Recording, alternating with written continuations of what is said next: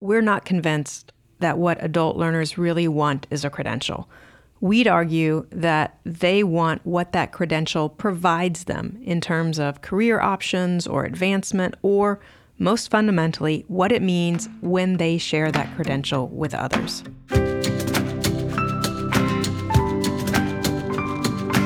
I'm Celisa Steele. I'm Jeff Cobb, and this is the Leading Learning Podcast. We're calling this episode Digital Credentials Aren't Valuable Unless. And you might be surprised to hear us questioning the value of digital credentials. Indeed, if you've been tuning in for a while, you should be surprised. Back in episode 295 of the Leading Learning Podcast, that was actually called The Value of Credentials, and that included digital credentials. In today's episode, number 395, so 100 episodes later, right. we're taking the stance that digital credentials aren't valuable, at least on their own. Right. And of course, we're we're being a bit clever, being sophist, but we're doing so to make an important point. Digital credentials in and of themselves are not valuable. They become valuable when they're part of an ecosystem. So, you know, you can think back, for example, to the early days of the the telephone. Well, you probably can't think back to that, but you can at least you know what you've read about it that having one of those wasn't that great. The real communications breakthrough came when people you wanted to call and who you wanted to call you actually had phones too. And you know, same thing with email. I remember in the early days of email, at least my early days of email, I could easily go days without checking my inbox, even as I was in college and, you know, I was actively engaged in coursework. It was during the semester. Now, that's pretty unimaginable. Even K through 12 kids are checking their email daily and doing important schoolwork facilitated through those email communications. Yeah, I'm just trying to process that whole idea of not checking my my email for days. Something something I need to do, but uh, very difficult to do. And I mean, of course, both of those analogies are about communication, and I think that's apt because digital badges, different types of digital credentials, really are about communication as well. They're about a way to communicate someone's skills and experience. Yeah, and also both analogies are about a technology hitting a tipping point, and it seems like digital credentials are at that tipping point now or about to get there. That's right. And we know that from a number of sources. And one of those is our data from the survey we did in late 2023 about areas of focus for learning businesses in 2024. And we asked about new or alternative approaches to credentialing, including certificate programs, micro credentials, and digital badges. If we combine folks that are already working in those alt credentialing areas and those planning to start work there in 2024, it was 73.4% of respondents, or nearly three quarters. And of course, that includes more than digital badges, but other data also supports growth. One EdTech and Credential Engine periodically do a badge count. So that's another data source we can look to. And One EdTech, they're the stewards of the Open Badges standard, and we'll probably touch on that a little bit more here in a minute.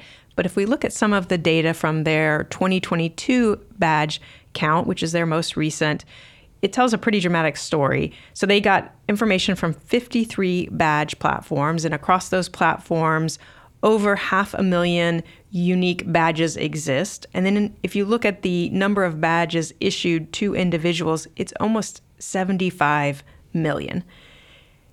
Now, that alone I think sounds impressive, but if we look at their data from the badge counts done in 2020 and 2018, you can really see how steep the growth trajectory is.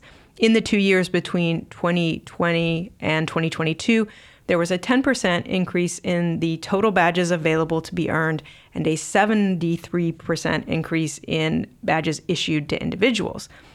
If you look at the four years between 2018 and 2022, there was a 172% increase in total badges available to be earned and a 211% increase in issued badges. So lots of growth. At Tagoras, we're experts in the global business of lifelong learning, and we use our expertise to help clients better understand their markets, connect with new customers, make the right investment decisions, and grow their learning businesses. We achieve these goals through expert market assessment, strategy formulation, and platform selection services. If you're looking for a partner to help your learning business achieve greater reach, revenue, and impact, learn more at tagoras.com/services. So clearly, we've seen a dramatic growth in the, the number of badges out there, the sheer volume of badges out there, which would suggest that you know we're getting to critical mass, basically.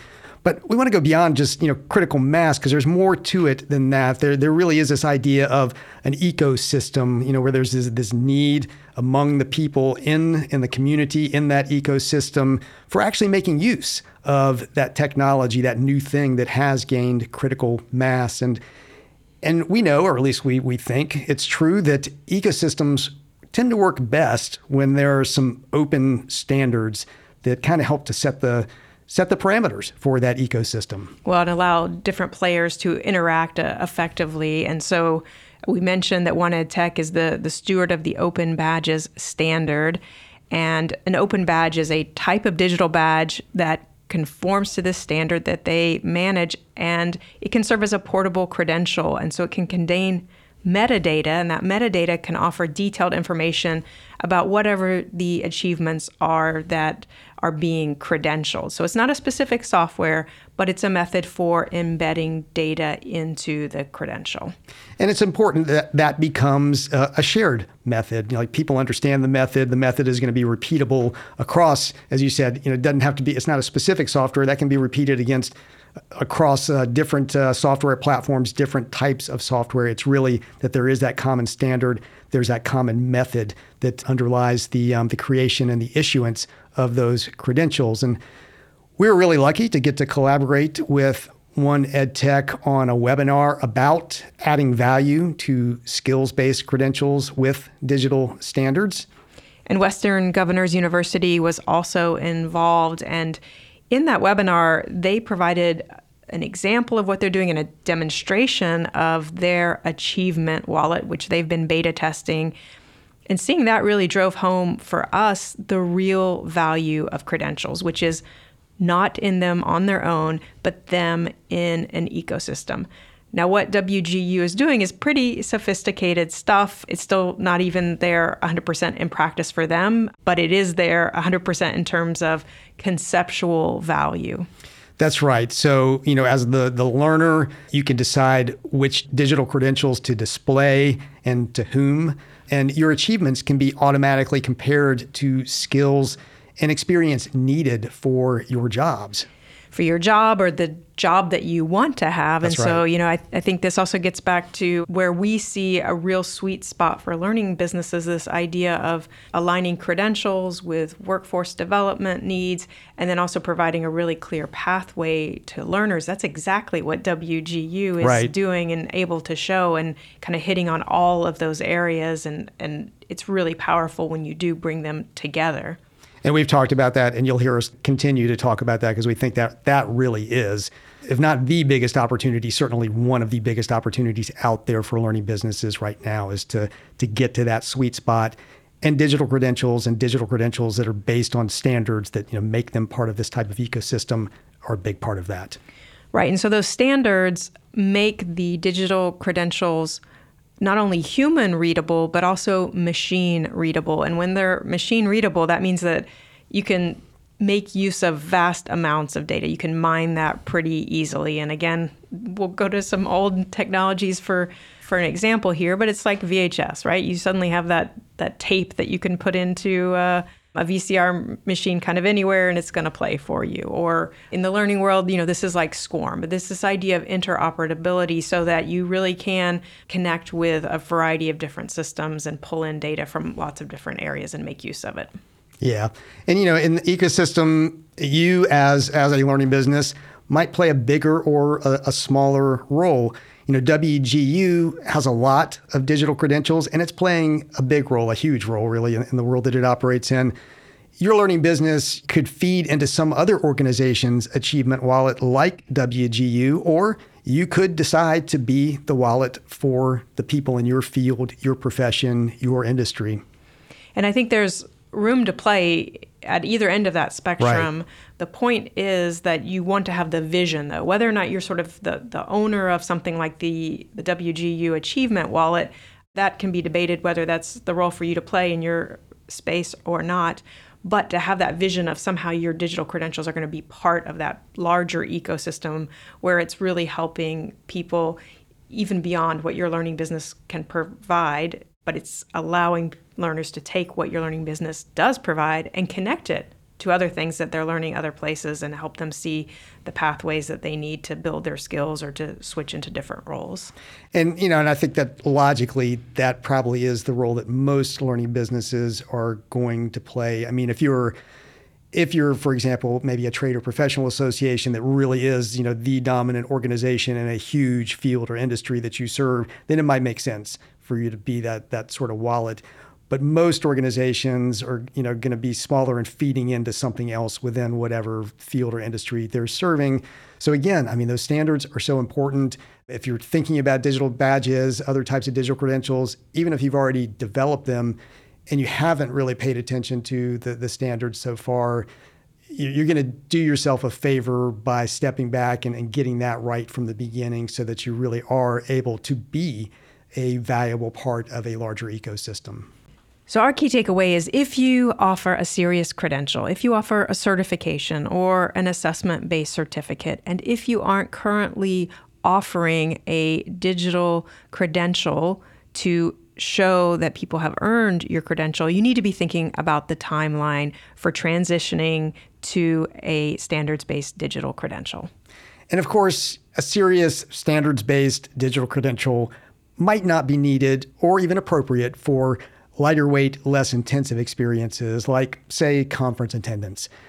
But where a learner is likely to want to share your credential with a current or prospective employer, and where an employer is going to get value from being able to see via the metadata what went into earning that credential and that that credential is still valid, then it's not a question of whether you should offer it as a digital credential. It's a matter of when. When, not whether.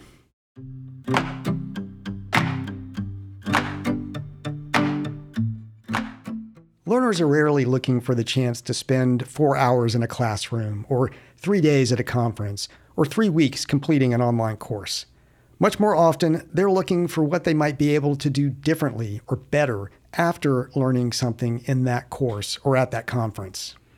And we'll go one step further and say, we're not convinced that what adult learners really want is a credential we'd argue that they want what that credential provides them in terms of career options or advancement, or most fundamentally, what it means when they share that credential with others. At leadinglearning.com slash episode 395, you'll find show notes, a transcript, and options for subscribing to the podcast. If you haven't yet, please do subscribe so we can get some data on the impact of the podcast. We'd be grateful if you would take a minute to rate us wherever you listen on Apple Podcasts or whatever other platform, especially if you enjoy the show. Jeff and I personally appreciate those reviews and ratings, and they help the podcast show up when people search for content on leading a learning business. And please spread the word about leading learning. You can do that in a one on one note or conversation with a colleague, or you can do it through social media. In the show notes at leadinglearning.com slash episode 395, you'll find links to connect with us on X, LinkedIn, and Facebook. Thanks again, and see you next time on the Leading Learning Podcast.